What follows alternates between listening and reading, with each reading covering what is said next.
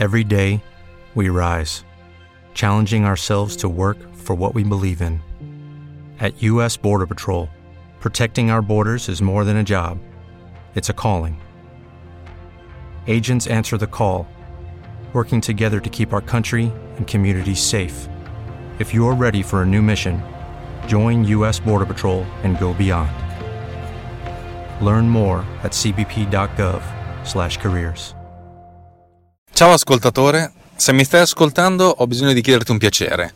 Se stai ascoltando questo podcast eh, con un indicatore della velocità, un moltiplicatore, eh, ci sono diversi programmi che ti permettono di ascoltare podcast eh, aumentando la velocità, allora siccome fra poco inizia una musichetta, ed è una musichetta a cui tengo veramente tanto tanto tanto, ti chiederei cortesemente di togliere il, il modificatore velocità, perché Oh, perché?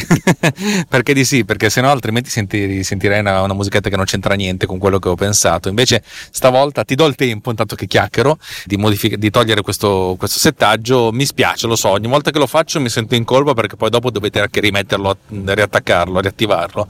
Però stavolta chiedo gentilmente di fare così e, e capirete anche perché.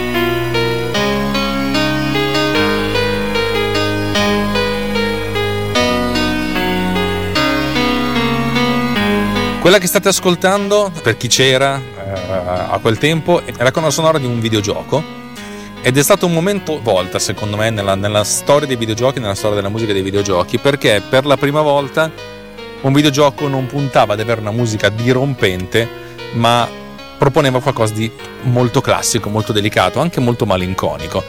Eh, il videogioco in questione si chiama Agony della Psygnosis e questo pezzo qua è venuto fuori come una sorta di mezzo esperimento, cioè gli autori volevano fare qualcosa di tecnicamente epico e tecnicamente Agony era una cosa al di là del bene e del male. E tra l'altro nelle note di questo episodio vi linko un, un articolo che ho letto su, su, come hanno realizzato la grafica del, del, gioco che era una cosa al di là del cioè, spettacolare e, e consci del fatto che avevano in mano qualcosa di, di talmente grande e di talmente epico hanno pensato di enfatizzare l'emozione andando a togliere, invece di utilizzare la solita musica violenta, dirompente, anche, anche ritmata, di, di, andare a togliere tutto e di mettere soltanto il pianoforte con una tastiera sotto che, che accompagnasse. Questo è l'intro di Agony. a detta da, di tutti, se non la più bella musica da videogioco nel, nell'era Amiga, una delle prime tre.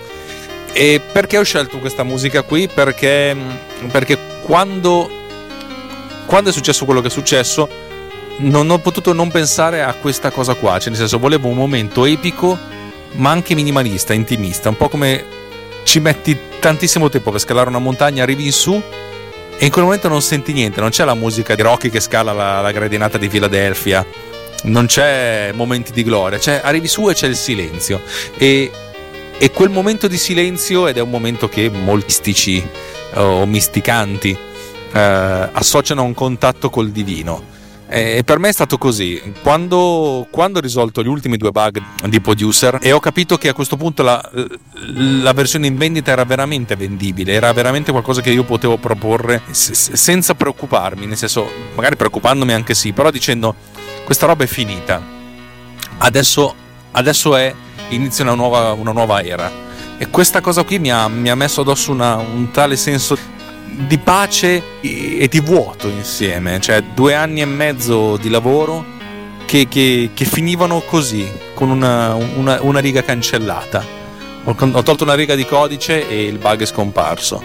ed è stato, ed è stato un momento dolcissimo per me, dolcissimo, epico e che ho vissuto assolutamente da solo. Ero, erano le 8 di mattina, mi sono svegliato prima di mia moglie, ho avuto l'illuminazione, ho fatto questa cosa e bug era finito. E io lì da solo nel, nel salotto col mio computer appoggiato sulle ginocchia avevo, avevo finito questo percorso. Il percorso non è finito, cioè andare avanti a, a, ancora perché le, le cose da migliorare sono tantissime, sia in termini di performance che in termini di, di feature, sia in termini di correggere dei bug minori. Però l'oss, l'ossatura, cioè la, la struttura, è pronta per partire. Il producer è nato, è in vendita. Se, se, se, se, sapete chi sono, se mi seguite da un po', sapete che ci sto. Che, che, vi ho tediato anche tantissimo su questa cosa, l'avete visto un po' crescere anche voi. Ecco, Producer adesso è, è lì fuori nel mondo, avrà sempre bisogno della mia guida, della mia, della mia indicazione, però è, è, è, un po' ce l'ho fatta. Come ho detto spesso, torneranno mai i ritorni né in termini economici né di riconoscimento perché non, non riuscirò mai a venderlo come, come, avrebbe senso venderlo, però, però è così, cioè, però mi sono sentito eh, come se avessi finito e, ed è bello così e volevo condividerlo con voi. La musichetta deve essere finita, adesso, adesso iniziare la puntata perché l'avevo iniziata, gli avevo già registrato una mezz'oretta. E già funzionava così, però a un certo punto ho pensato sì, però io avevo in mente questa musica quando ho finito Producer, cioè proprio mi è partita così, in, in, in automatico, da, dall'ipotalamo e allora ricordandomi di questa cosa ho, ho iniziato questa puntata in questo modo. Allora, potete tornare a mettere la velocità velocizzata sui vostri player. siamo, siamo, pronti, fra poco inizia la puntata vera e propria. Però questo cappello introduttivo mi, mi piaceva tantissimo perché, eh oh cavoli, per una volta che mi sento... Tra l'altro non mi sono sentito neanche bene, mi sono sentito come, eh, come un senso colopeso che, che se ne andava via. Eh, non è che le, le, preoccupazioni sono scomparse, non è che eh, mi sono salvato, non è che ho vinto. È stato proprio un, quei 5 minuti di oh madonna, ho finito sta roba. Va bene, inizia la puntata, buon divertimento, ciao. Buongiorno cari amici, io sono Alex Racuglia e questa è Tecnopills, una trasmissione tecnica e pillica del network Runtime Radio. Runtime Radio, la radio geek, la radio di tutti noi.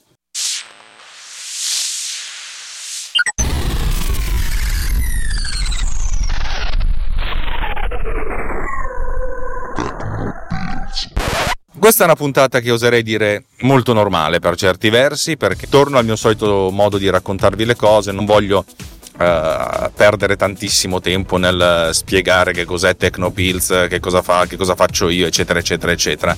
Insomma, lo sapete già e immagino che possiate regolarvi di conseguenza. Se questa è la prima puntata che ascolti, teleascoltatore, secondo me dovresti ascoltartene qualcun'altra indietro, in modo, che, in modo da capire di cosa parlo. Magari ascoltati quelle in cui parlo sono un pochettino più accessibili.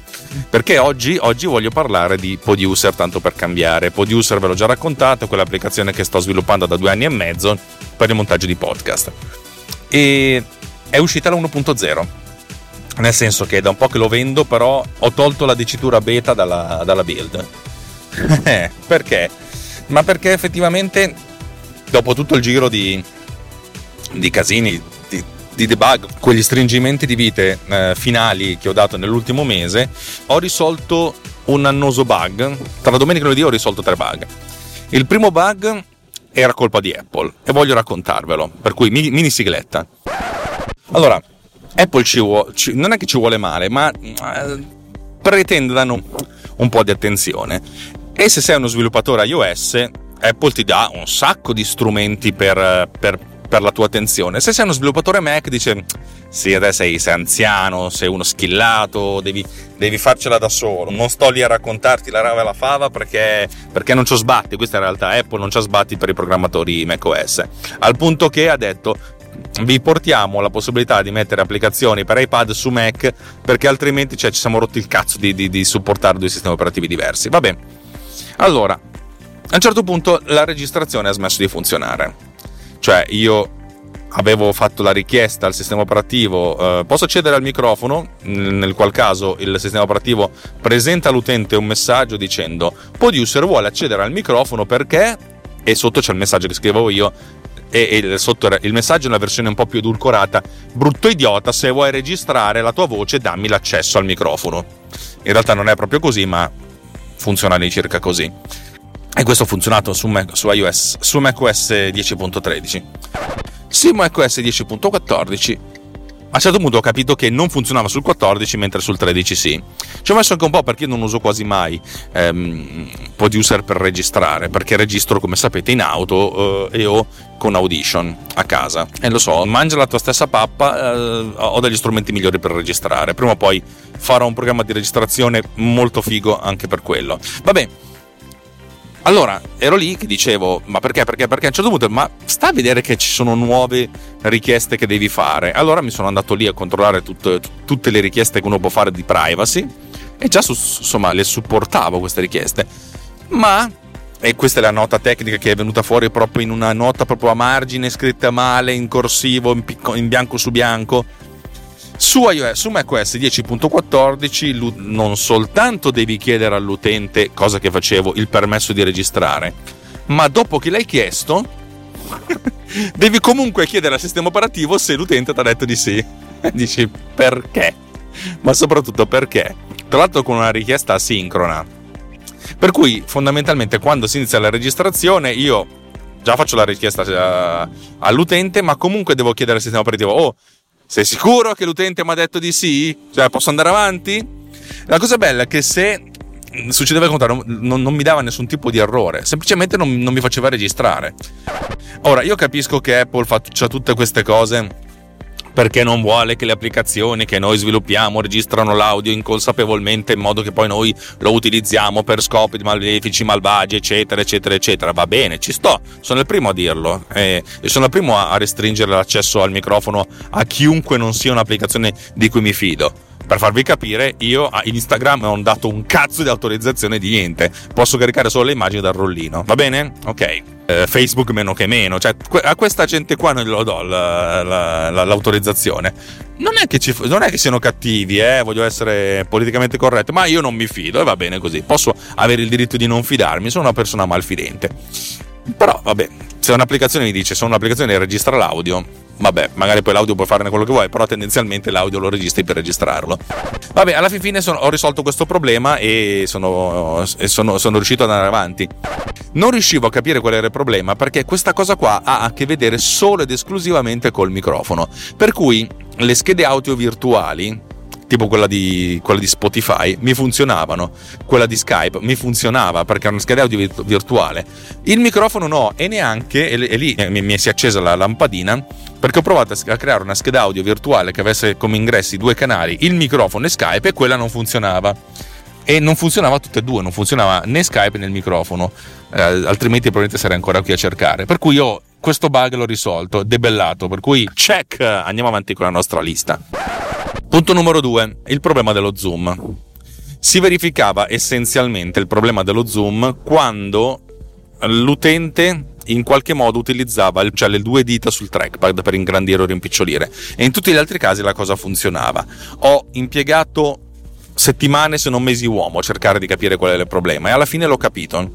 Ho fatto di tutto, ho riscritto il codice quattro volte, ma veramente tanto, ci ho aggiunto di tutto, di più, eccetera, eccetera, eccetera. Ho capito qual era il problema e l'ho capito alla fine facendo un backtrace veramente complicato di tutto quello che facevo durante una chiamata in pratica, nel caso in cui facessi il pinch to zoom, andavo a beccarmi il pinch to zoom sia da parte del controller sia da parte del, del, del, dello scroller che veniva ingrandito, sia da parte del, del view controller che contiene la, lo scroller. Per cui praticamente facevo il pinch to zoom due volte e questa cosa qua, per qualche motivo che non, non capisco, a volte funzionava, a volte non funzionava, per cui a volte ingrandiva e a volte ingrandiva due volte. Per cui è come se avessi due istanze che vivevano contemporaneamente, ve la racconto breve, semplicemente perché in realtà il motivo vero e proprio l'ho capito male anch'io, che vivevano contemporaneamente. Per cui lo zoom era... Com- era come se fosse eh, contemporaneamente sia al 100% che al 50%.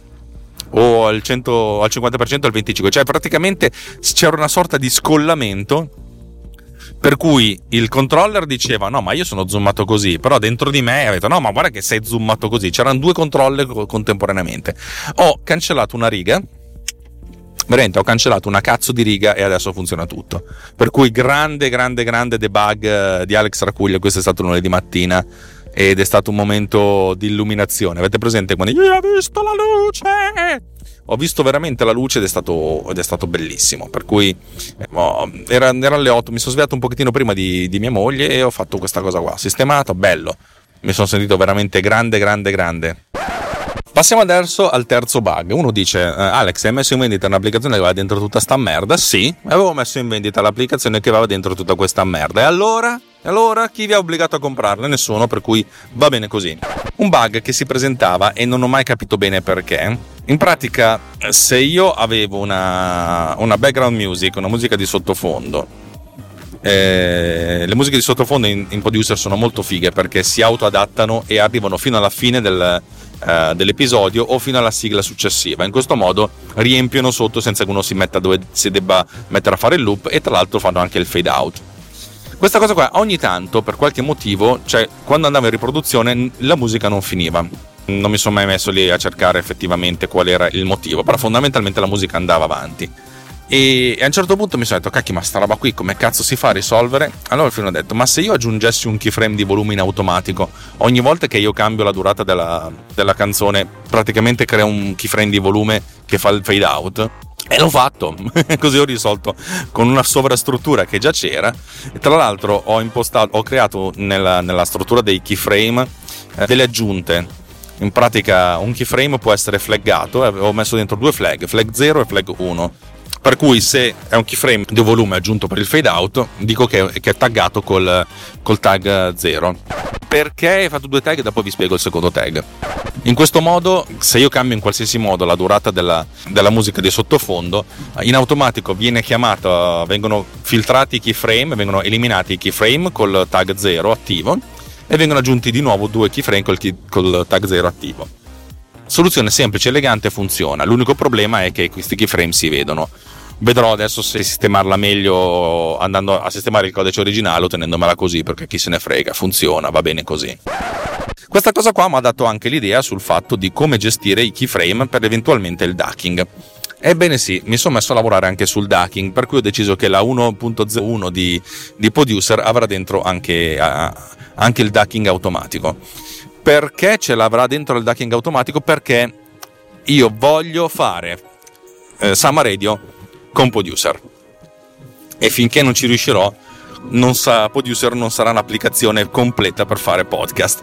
È ovvio che MDP Summer Radio è un podcast molto complesso e ho sempre detto è talmente complesso che il mio programma che è pensato per essere semplice non ce la fa. Ma io voglio fare un programma che sia semplice da usare ma anche fottutamente potente.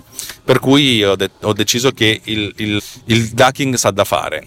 Per chi non sa che cos'è il ducking il ducking eh, deriva dal, dal, verbo inglese to duck cioè reagire viol- velocemente a qualcosa. In pratica se tu spari la, la papera si schiva il colpo o meno cerca di schivarlo in, in, ambito audio il ducking è fondamentalmente una musica di sottofondo che viene, cioè una musica che viene abbassata di volume quando lo speaker parla. Questa cosa è molto facile da fare in maniera brusca, nel senso eh, spesso e volentieri si trovano dei ducking delle applicazioni che funzionano relativamente bene, nel senso tu inizi a parlare la musica si abbassa di colpo. Io ho sviluppato diverse applicazioni, prima di tutto FCPX Autoduck che fanno il ducking morbido. In pratica analizzano il file e iniziano ad abbassare la musica prima che la persona parli e in modo morbido, di solito in 0,4-0,5 secondi. E soprattutto fanno rialzare la musica in maniera ancora più morbida, in un secondo, un secondo e due. Perché? Perché in questo modo il passaggio tra musica e parlato è molto più morbido, molto più legato. Il fatto che la musica si abbassi di colpo è un problema, ma il fatto che la musica si rialzi di colpo è ancora più un problema. I Daker professionali hanno dei, dei tempi di delay ed è quello a cui voglio arrivare io. Tempo di delay. Che, che, che, che rende, la, la, rende tutto molto più morbido, molto più ascoltabile.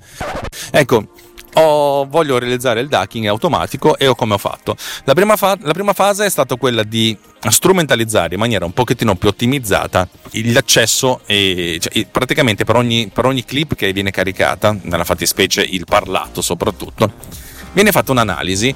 L'analisi però non viene fatta sul file audio originale, perché io già quando tiro dentro una clip, comunque mi creo una, uno stream di, di subsample che, che, invece di andare a 48.000 sample al secondo o a 44.100 sample al secondo vanno 300 sample al secondo, cioè 300 volte al secondo verifico il volume. E verifico il volume in maniera uh, assoluta, cioè nel senso dato che uh, il sample può andare nei numeri a 16 bit da meno 32.000 erotti a più 32.000 erotti, questi sample li raggruppiamo e invece di farne 44.000 al secondo ne facciamo 300 al secondo, ognuno di questi sample se avesse dentro soltanto la media praticamente avrebbe media zero, che non è una cosa positiva. In realtà poi io prendo questi sample, li metto tutti in valore assoluto e poi dopo li raggruppo. In questo modo ho sempre un valore positivo perché non mi serve più avere accesso al, al campione vero e proprio della musica, ma avere un'indicazione del volume. Questo prima del decibel. Però vabbè, per cui lavoro su 300 campioni al secondo. Una volta che ho la, la, forma d'onda visualizzabile, questo mi serve per visualizzare la forma d'onda, allora ancora più semplice, da questi 300 ne ricavo 10, io faccio il sampling del, del ducking ogni, ogni decimo di secondo che va più che bene, assolutamente. Immaginate quante sillabe si possono dire parlando in un decimo di secondo, ecco, tranquilli. Soprattutto perché poi l'attacco ha come vi ho già spiegato in passato, un volume molto alto, per cui quando una persona inizia a parlare, la, l'inizio della frase ha un volume veramente enormemente più elevato della fine della frase. Mi piacerebbe farvelo vedere, ma dato che siamo su un podcast dovete soltanto fidarvi della mia voce. Allora, un decimo di secondo è più che bene, per cui io faccio questa, questa seconda analisi, su, per cui da 300 passo a 10, da 44.100 passo a 300, da 300 passo a 10. Questo passaggio è ancora più veloce, molto più immediato anche perché utilizzo il framework Accelerate che è una iena per queste cose. E mi salvo tra l'altro queste, questi, questi, metadati. Un metadato che occupa mm, mediamente per un file parlato sono boh, su 60k. Va benissimo, eh? E tra l'altro sono file che nel caso possono essere ri, ri, rigenerati velocissimamente.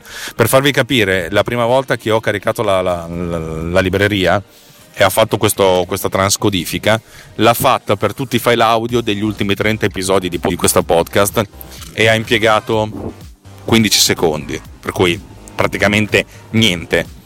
Eh, un, un, episodio lo fai mezzo secondo, ciao, va benissimo. Ci metti di più ad aprire la, la, la schermata che, che, ad accorgerti che è passato mezzo secondo.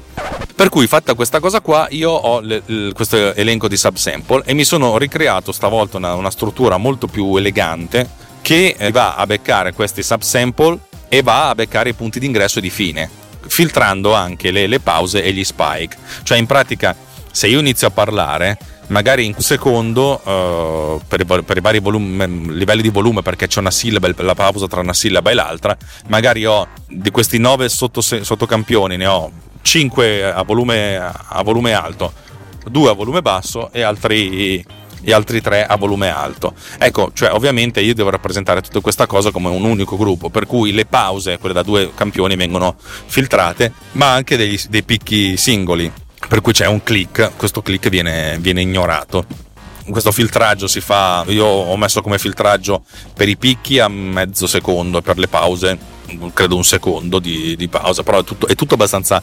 parametrizzabile e questo, in questo modo ho comunque per ogni, per ogni eh, file che viene caricato eh, l'elenco, cioè una sorta di elenco dei cluster, cioè che mi dice quando inizia e quando finisce. E questo elenco è molto, è molto compatto come dato. A questo punto, dato che per ogni, per ogni eh, file che viene caricato ho, questo, ho, questa listona, quello che devo fare è, devo, è praticamente, ed è quello che sto facendo in questi giorni, è mettere insieme tutte le liste prendendo soltanto i, i pezzi di, eh, di file che mi interessano, per cui se ho un file da mezz'ora ma ne becco tre minuti, oppure perché ho fatto dei tagli, mi, soltanto, mi interessa soltanto piccola, quel piccolo segmento da linea out, fare l'offset, cioè nel senso spostarlo nel tempo in modo tale che ho la differenza in tempo eh, rispetto all'inizio della timeline e poi capire come questa, questo stream venga metterli insieme anche quando stanno su, su tracce separate e capire alla fin fine quali sono, cioè avere una sorta di elenco di cluster eh, messi insieme di tutte le clip. Scusate, ho appena visto un quasi incidente di un tizio che è uscito da, da un parcheggio senza neanche mettere la freccia. Vabbè, fare questo elenco di cluster della parte in e out della, della, background music di cui voglio fare il ducking. Una volta che ho questo in e out, a questo punto fare il, il, il ducking è abbastanza cosa semplice faccio il passaggio, capisco dove è il punto d'ingresso il punto di uscita eh, da, da, da, attivare, su questi attivare una sorta di eh, piccola finestra in modo che la dissolvenza, cioè la, la, la, l'abbassamento di volume inizi un po' prima del, dell'inizio del parlato e poi l'alzamento di volume, che anche questo finisca un po' dopo la fine del parlato, decidere anche di quanto e a questo punto creare dei keyframe eh, di volume, i keyframe di volume che stanno incollati alla clip e non all'asset, cioè praticamente non si riferiscono al file originale, ma si riferiscono a, al segmento di file all'interno della timeline. E poi associare a questi keyframe il, ta- il flag 01 in questo modo questo flag cioè, indica questi sono keyframe del, del ducking. E così se faccio uno spostamento, se devo ricalcolare il ducking, vado prima a cancellarli tutti e poi a ricostruirli. E poi ovviamente devo indicare nella finestra cose che ho già preparato a livello di interfaccia su quali file fare il ducking, cioè per cosa si deve abbassare la musica. Per un jingle? Molto probabilmente sì, per, per il parlato? Sicuramente sì, per gli effetti sonori? Ma può essere sì che sì, può essere che no per l'advertising probabilmente sì. Per altre musiche, mm, interessante come cosa, tendenzialmente uno dovrebbe essere un po' folle per, per mettere un back, una background music che inizia durante, o che appunto che si svolge durante una musica vera e propria, però aggiungerò anche queste nell'interfaccia e creerò un prodotto, voglio creare un prodotto completo. Vedo la luce alla fine del tunnel, sono molto soddisfatto di come sta venendo, è, è piuttosto elegante come soluzione e uno potrebbe dire perché voi programmatori ce l'avete su con le soluzioni eleganti? La realtà è che a noi le soluzioni eleganti piacciono tantissimo perché sono soluzioni che prevedono poco codice e di conseguenza una forte manutenibilità. Manutenibilità vuol dire che più una soluzione elegante, meno c'è codice e meno ci sono bug. Avete presente il, il dilemma del trattore di Palmizio? Meno c'è, meno si rompe. Bene, come sicuramente avrete capito, questa puntata è iniziata in un modo, si è svolta in un altro modo è, è, iniziata con la fine e poi è continuata subito con la continuazione. Sì, perché i software, soprattutto software di queste dimensioni, non si finiscono mai. Diciamo che si può sempre aggiungere qualcosa, aggiungere feature, eccetera, eccetera, eccetera. È quello che voglio fare io. Vi terrò aggiornati su questa cosa. Se vi interessa, vi, vi chiedo sempre se avete un minimo di feedback, datemelo perché è una cosa molto, molto carina. Direi che per oggi vi ho raccontato tutto quello che volevo raccontarvi. Per, direi che passo ai riti di conclusione. Chiedi Layson, chiedi Layson Nike Relation, avete presente? Allora, vi ricordo che io sono Alex Raccuglia. Se volete sapere cosa faccio nella vita, nella vita reale, andate su alexraccuglia.net, trovate il link nelle note di questo episodio e nelle note di tutti gli episodi. Se, se vi piace quello che, che, facciamo, che faccio io, che fa, che, che fa tutta runtime, avete mille modi per fare feedback. Um, vi ricordo che io sono sempre presente seduto e appollaiato sul Riot, che è un gruppo Telegram, si chiama telegram.me slash technopillsriot. Trovate l'indirizzo di questo, di questo gruppo proprio indovinato un po' anche nelle note dell'episodio. Eh, lì ci sono chiacchieriamo di, mari- di, varie cose, ci sono tanti podcaster che, che, ascoltano, infatti potremmo chiamarlo Riot e basta, eh, però è, è, nato come Technopills Riot e eh, lasciamolo così ancora per un pochettino trovate me, trovate Roberto Marin, eh, Giuseppe Pugliese, Davide Gatti, eccetera, eccetera, eccetera. C'è un sacco di gente che chiacchiera, dice cose belle e ci si dà tutti una mano. È un posto, è, un, è una sorta di piccolo paradiso nell'inferno del bimbominchismo dilagante di internet. Se, se, volete sapere altre cose che facciamo noi di Runtime, andate sul nostro sito runtimeradio.it slash anch'io. Pugliese prima o poi lo finirà e sarà un sito tutto nuovo. Nel frattempo è un po'. È un po' diciamo, c'è un po' di polvere, ma ancora svolge il suo compito. Il suo, il suo, compito principale è quello di trovare fondi, perché Runtime uh, vive di advertising, ma siccome a settembre hanno smesso di fare pubblicità su Spreaker, diciamo che ci aiuta moltissimo il vostro contributo. A breve trovere, scoprirete anche una sorta di piccolo concorso eh, che stiamo indicendo tra i nostri ascoltatori, capirete poi di cosa si tratta, sarà una cosa molto ma molto ma molto figa. Bene, direi che ho detto tutto, mi sono dilungato troppo, ancora una volta vi voglio tanto bene vi voglio tanto benissimo, vi voglio meglissimo, per cui grazie di, di, ascoltarmi, grazie di avermi ascoltato fino ad ora, sia in questo episodio sia in questi due anni e mezzo di, eh, di Tecnopills. Bene, direi che ci siamo e vi do appuntamento alla prossima puntata. Ciao!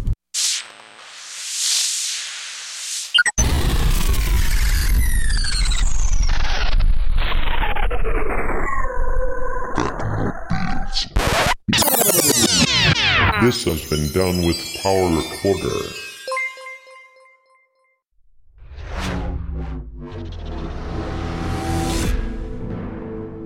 This podcast is edited with Producer. Discover more at ultimedia slash producer. ulti.media slash producer. P-O-D-U-S-C-E-R.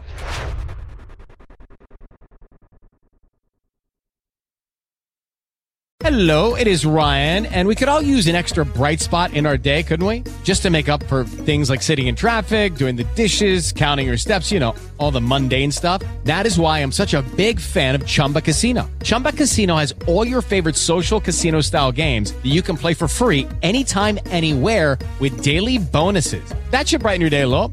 Actually, a lot. So sign up now at chumbacasino.com. That's ChumbaCasino.com. No purchase necessary. VGW. Void were prohibited by law. See terms and conditions. 18 plus. Hello, it is Ryan, and I was on a flight the other day playing one of my favorite social spin slot games on ChumbaCasino.com. I looked over the person sitting next to me, and you know what they were doing? They were also playing Chumba Casino. Coincidence? I think not. Everybody's loving having fun with it. Chumba Casino is home to hundreds of casino-style games that you can play for free anytime, anywhere even at 30,000 feet. So sign up now at ChumbaCasino.com to claim your free welcome bonus. That's ChumbaCasino.com and live the Chumba life. No purchase necessary. VGW. Void were prohibited by law. See terms and conditions. 18 plus.